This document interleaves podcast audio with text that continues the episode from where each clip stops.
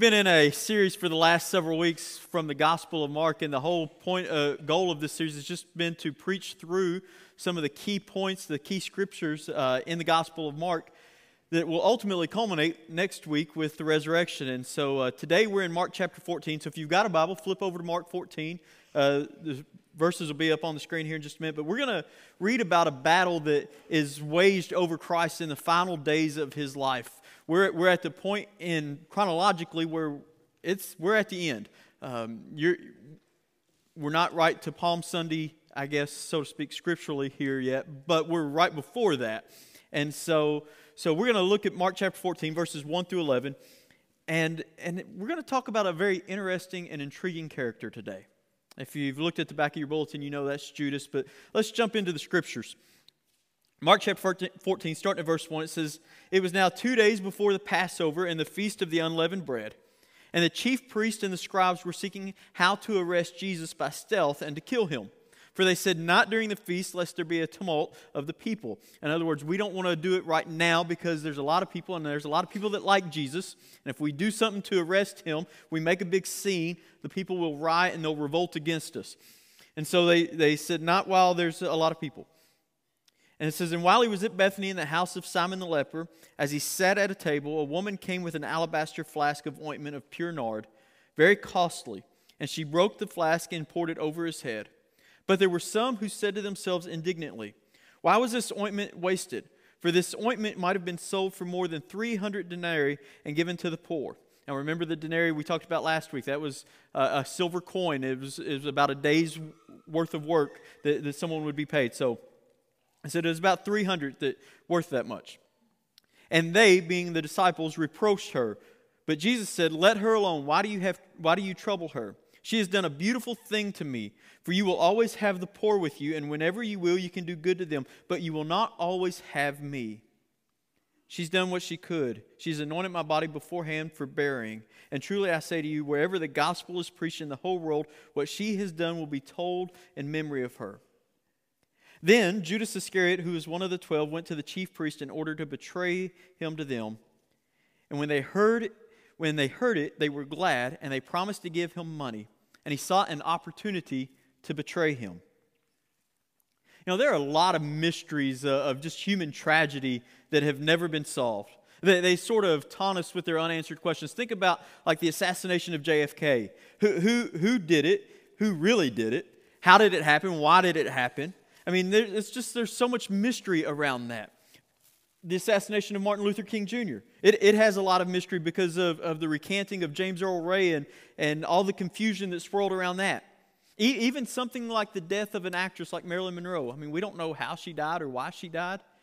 There's just all these unsolved mysteries, and, and their answers seem to lie just kind of like in a sealed vault that's in, in the depths of the ocean, never to be raised to light and, and, and never to be understood.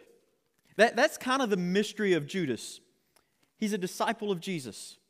And I don't think there's any other character in Scripture who presents as much complexity and intrigue than that of Judas. I mean, the very name just kind of stirs some emotion within us. For some of us, a very deep emotion. Think about this. How many of you know a child named Judas? Nobody, right? Well, y'all do. Y'all, y'all know one name. One. I wasn't expecting that. All right, that just ruins the whole illustration. I mean, nobody, nobody thinks about naming their, their kid Judas, right? You, you might name it Judah, and, and, we know some Judas, but you know, the name Judas comes from Judah. It means God be praised. And yet this man, Judas, is the darkest character in all of Scripture. With the exception of the betrayal of Judas, we don't have any description of Judas other than this narrative, other than this account in Scripture. We don't have anything else of him. There's no other mention of him in terms of his actions or his discussions with Jesus uh, that, that might have been. We, we have very little to go on other than, than just a, last, a comment at the Last Supper. So, what does this story, this scriptural account, reveal about him? Are there any clues as to what drove Judas to commit probably the most despicable act in all of human history? Well, the starting place for our exploration of, of Judas is is to go back to this scene, to reflect on that scene in which Jesus is within his final days of, of his life. He's at a meal at a home, and a woman comes anointing him with oil. And it stirs a very strong reaction by, by a lot of people, and not all of that is positive. It reveals a struggle that's often present among God's people. You know, many of us struggle with a, with a strongly utilitarian or practical faith. So, some of those present objected strongly to, to the anointing. This, this ointment was a, a, lavish gift of devotion.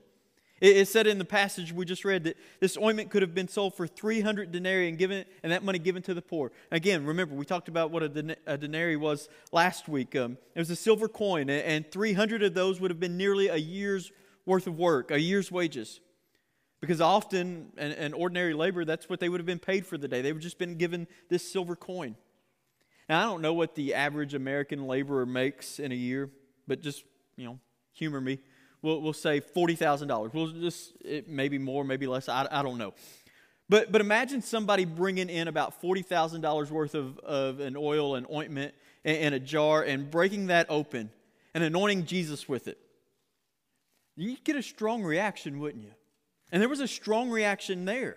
There's a temptation for all of us just to, to reduce our faith to a very practical matter. When, when I was growing up, my home church in Willisburg, they were, they were building a new church building, and our previous building would have been very similar to the, to the chapel building. It, it was about the same size and, and kind of had the same look to it. And, and the building that they built was much bigger and, and much nicer. It was a big improvement. It was a beautiful building. It is still a beautiful building. And there were many critics, though, uh, of building such a bigger, nicer building. I mean, how could you justify spending so much money on a building when, when that money could be used to, for missions and, and to the poor and so many other things? I'm sure there were the same criticisms for, for you all when this building was built. I mean, how can you justify building such a big building like this, right? There, there are many conscientious reasons why we struggle to, to be wise stewards. We, we know the needs are immense, but the needs are always going to be there. We don't want to waste God's resources uh, by, by any means. We, we think often about, you know, twice, 10, even 20 times before we invest our money in anything other than, than necessity. But let me just say this to you the tension between giving God your best in worship and in other ways and giving to God's work is always going to be with us. Look, there's always going to be needs. There's always going to be something else that we can put money to. And I'm not saying we, we should just waste money. That's not my point at all. But there's always going to be this tension between what we should do here and what we can do over here. There's always that tension. If you're, if you're involved in any civil um, matters, you know, if you're, you know, on a city council or Lions Club or, or whatever, you have that same tension. How, how do we justify spending this money when, when there's, for this when there's a need over here? It, there's always that tension. But I want to say oft, oftentimes, I think that's simply a smokescreen. The disciples, they criticized this woman. They said, How dare she do something like this? They, they re- reproached her, which means they, they rebuked her. They looked at her and they said, Woman, why are you doing this? Why are you wasting your money like that on Jesus? And what was Jesus' response? Leave her alone. It, it's as if he says to the disciples, You self righteous hypocrites. I mean, you, you say you love the poor, but you attack a poor woman. You, you say you want to have compassion on the poor, but you humiliate her in front of everybody. You say you value honoring my name, but you despise her when she does something that honors me. I mean, it's like, how can you say that you, you want to do something in the name of love for other people out there and not love the people who are right here? We live with this kind of tension. It's part of what it means to be human and, and to live in, in within the dynamic of, of need and, and glory. Ironically, though, Jesus contradicts all of our assumptions. He shows us that our idea of virtue is incomplete. He shows us in this passage that the way we treat Jesus is central to all of life. Look, kindness to Christ neither excludes nor denies kindness to others. But isn't there a place for kindness to Christ? Shouldn't there be a place for kindness to Christ? If there's not a place for, for kindness to Christ, then, then how do we honor him? When, when we refuse Jesus' idea of, of who he is and what his kingdom looks like, we will fall vulnerable to Satan. And in fact, I want to even move it a step further to show how, how this relates to the issue that Judas was facing, because this scene is complicated. I mean, this idea of a utilitarian faith, a very practical faith, it just becomes a smokescreen when we, we look at the retelling of, of this passage of Scripture in John. In John chapter 12, we have a similar story. It's the same account, but, but John just tells it a little differently. He says this John chapter 12. He says, Here a dinner was given in Jesus' honor. And in this passage, we learn that Martha served, uh, while, while Lazarus was among those reclining at the table with Jesus. But, but John says this He says, Then Mary took out a, about a pint of pure nard, an expensive perfume, and she poured it on Jesus' feet and wiped his feet with her hair. And the house was filled with the fragrance of the perfume. But one of the disciples, Judas Iscariot, who was later to betray him, objected. Why wasn't this perfume sold and the money given to the poor? It was worth a year's wages. And then if you go down to verse 6, John can't resist putting his own little commentary in there. He says this He says, Judas did not say this because he cared about the poor, but because he was a thief. He was, a, as, as keeper of the money bag, he used it to help himself to what was put into it. So Judas has kind of altered motives, right? Says, let's, let's sell this instead of giving it to Jesus, instead of pouring it out on Jesus, let's sell it and give it to the poor, but really we're going to sell it and we're going to put the money in the treasury bag and I'll just help myself to it occasionally. That, that's his motive. Th- this scene is complicated too by the fact that Judas is the primary objector. It says the disciples object, but nobody, but nobody else is mentioned as, as an objector. Judas is the primary objector, and, and he's going to use the needs of the poor to satisfy his desire for his own needs. At this point, we're moving beyond just a theoretical discussion of stewardship. Should we spend all that money on a building or, or should we give it all away for missions? We're, we're moving beyond those kind of theoretical discussions and, and we're getting into matters of eternal significance. Because in Judas, we see that, that our ex- expectations can drive us further away from Jesus. Judas's reaction arose from his refusal to allow Jesus to reshape his idea of what God should be like, of what the kingdom of God was going to be like. He refused to allow Jesus to reshape his expectations. You know, people have often been intrigued by, by the complexity of, of Judas's motives. If you, stu- if you study Judas, you'll come up with, with about five or six different reasons of why he was such a complex character. I mean, there, there's all kinds of reasons, but here's just a couple. I mean, it's covetousness. He, he was stealing for the, from the treasury for his own good. He, he was probably putting away a little bit of a slush fund. You know, when Jesus came into his glory, when he, he establishes an earthly kingdom like they thought was going to happen, Judas would have a stash that he could begin drawing on, and, and few people would notice that in that kind of setting. I mean, there's all this other stuff going on. There's a new kingdom, and, and nobody's really going to notice Judas taking a pinch here and there. Deceit. Judas was a deceitful person by nature. Look at how he trapped Jesus in the garden. There's jealousy uh, it comes into play. Jesus was always taking Peter and James and John with him. Judas might have gotten a little bent out of shape. Well, why isn't he spending that time with me? Why isn't he doing this with me? How come, how come it's these three? Well, it's those three because that's who Jesus picked. I mean, do you need another reason? There's ambition. He, he wanted Jesus to establish a political kingdom in which he could have a major post. He wanted to be the secretary of the treasury. There's fear. Maybe his betrayal came because he was afraid that the plan of revolution was starting to fall apart. It looked like it was all crumbling and, and, and nothing was going to go the way that he thought it was going to go. And maybe this was just the last straw for that. You know, Jesus wasn't going to bring in a kingdom like he was thinking. So, so Judas begins to, hey, I'm going to look out for myself and, and I'll just turn in state's evidence, so to speak. And so, so, you know, he basically says, I want to be in good standing with somebody. And if it's not going to be Jesus and his kingdom, then it'll be with the Romans. And so, so he, he makes a plan to turn Jesus over. And maybe, hey, maybe they'll make me the secretary of their treasury. Whatever his motives are, Luke tells us that, that he becomes vulnerable to Satan. And none of those things may have been, been a huge deal in, in and of themselves, you know, ambition and jealousy. Some of those things can look pretty petty. But it only takes a, a, a, crack, a small little crack, to allow the evil one to come in and, and to begin to use us to bring conflict and, and division and destruction. And it might be a seemingly virtuous crack, uh, such as the conflict that, that many of us have seen over a building fund. Look, Judas was consumed by, by lesser things that distracted him from Jesus. My, my concern when we look at Judas is that our fascination with him is with all the other issues. You know, why, why did he do what he did? Is he in heaven? Did God forgive him? What about his suicide? Was that, was that a type of atonement? Look, all of those issues, they, they can take us away from, from, I think, the spiritual message that we're meant to get from his life. In fact, the silence of the Bible on many on those uh, questions should quiet our speculations. Where, where the Bible doesn't say much, we shouldn't presume much.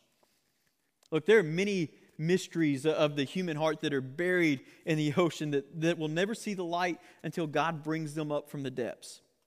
But here's what we should understand about Judas is that he portrays the idolatry of our desires. It's easy to idolize our desires and want our way. Judas's actions most, most likely stem from, from the rage of a scorned dream. He, he had a, a preconceived notion of what the kingdom of God was going to be like, of what the Messiah should do and be. They, they were expecting Jesus to, to establish an earthly kingdom, to, to throw Rome out, to, to get rid of all the scribes and the Pharisees, to set up a righteous, well working city council and, and kingdom. And Judas wanted to be a part of that. And he felt he should be rewarded for that. Look, he had an agenda for God, and he wanted it fulfilled at all cost. And Judas saw Jesus as a cause instead of as the Christ. He, he saw Christ as a cause instead of a person. And when we create God in our own image, we feel driven to destroy any competitor that will unmake our mold. Uh, don't miss that. Look, uh, we're not all that different from Judas in that regard. We, we have our own expectations of God. We create God in our image, not that we were created in His image, but we try and create God in our image. And, and we have these preconceived notions and expectations of what God should and shouldn't do in our life and, and why God should do this and why God shouldn't do that and why He should bless me and, and punish that person. We have all of these expectations for God. We have our own agendas for God. And when we create God in our image, we will, we will stop at nothing to destroy any competitor that will unmake that mold, even if it's God Himself. Why did people get so angry at Jesus? Because he was telling the truth? No, no, no, no. Because he didn't confirm what they already believed. That's why God, that's why people were always upset with Jesus. You, you read the Gospels, and, and everywhere Jesus goes, somebody seems to be getting upset with him, right? And who's it usually the one getting upset with him? The people that, that didn't like what he had to say, the people that, that he didn't confirm their truth, so to speak.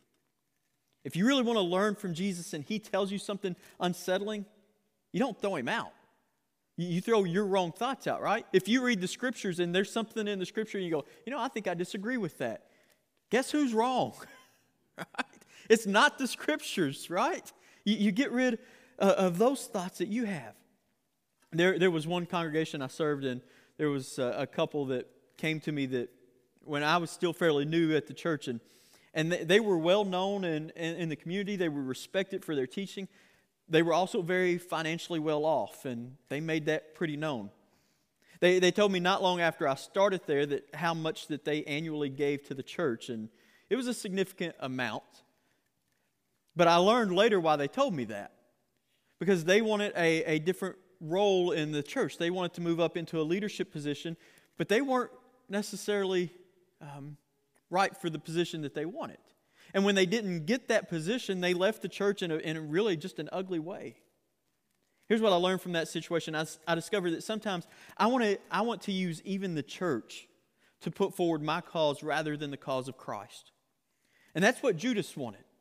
Uh, unless God sifts false expectations from our lives, we will demand things of God that He never intended to give, and we will reject the greater gifts that God has to offer us.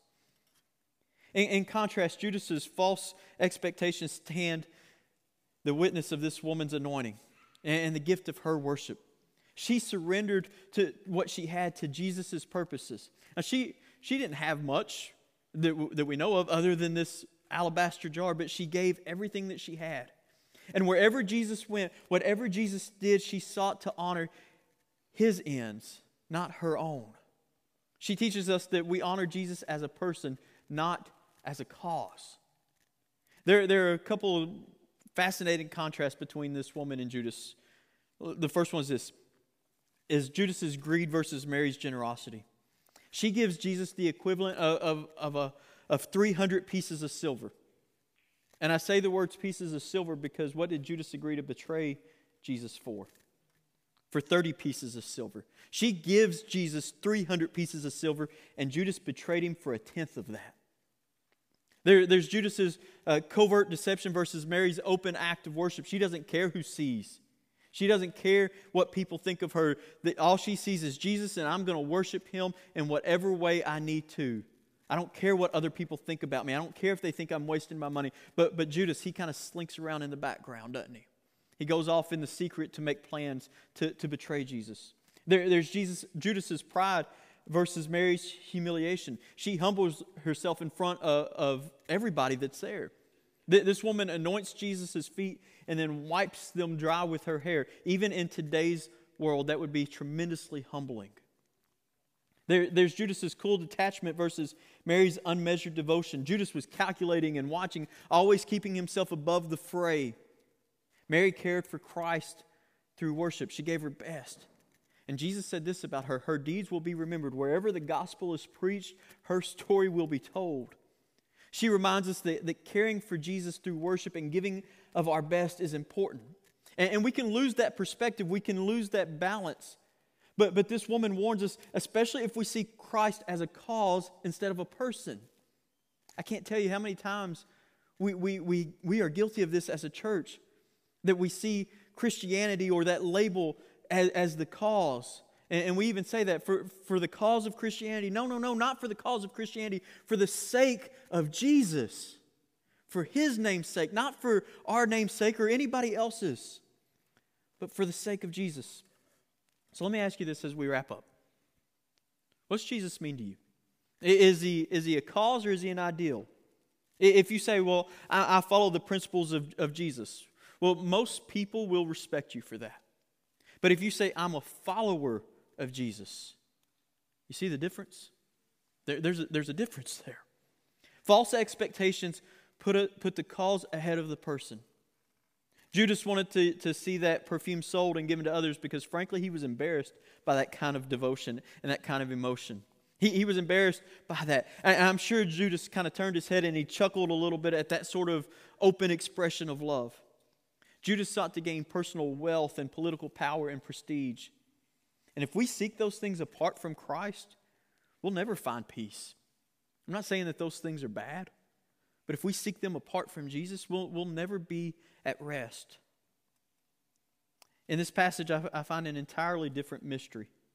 The, the mystery to Judas. The mystery to me is why is not why he did what he did, why he betrayed. The mystery to me is why he never let Jesus in. I mean, think about this. Jesus invited him to be one of his followers. He, he invited him into his inner circle. He was one of the 12. He, he prayed over him. He taught him in secret when there was nobody else but, but, but, but Judas and the other 11 disciples there. He entrusted him with their finances. He, he washed his feet. He even gave him that, that privileged piece of bread at the Last Supper. Jesus did everything that he could to say to, to Judas, Open your heart and let me in. And the mystery to me is that Judas said no. Honestly, that's the mystery to me still for a number of people. Is why are people saying no to Jesus? Why are people saying no to Jesus? Because Jesus offers us something that nothing else can offer us hope and peace. I don't know how people who go through difficult times, how they make it through those difficult times without Jesus. I don't know how they get through those times because, uh, uh, because they have no hope. You see, G- Jesus offers us the one thing that nothing else in this world can offer us not money, not, not a good job, not, not, a, not a pretty spouse, not any, anything else. He offers us hope for eternity.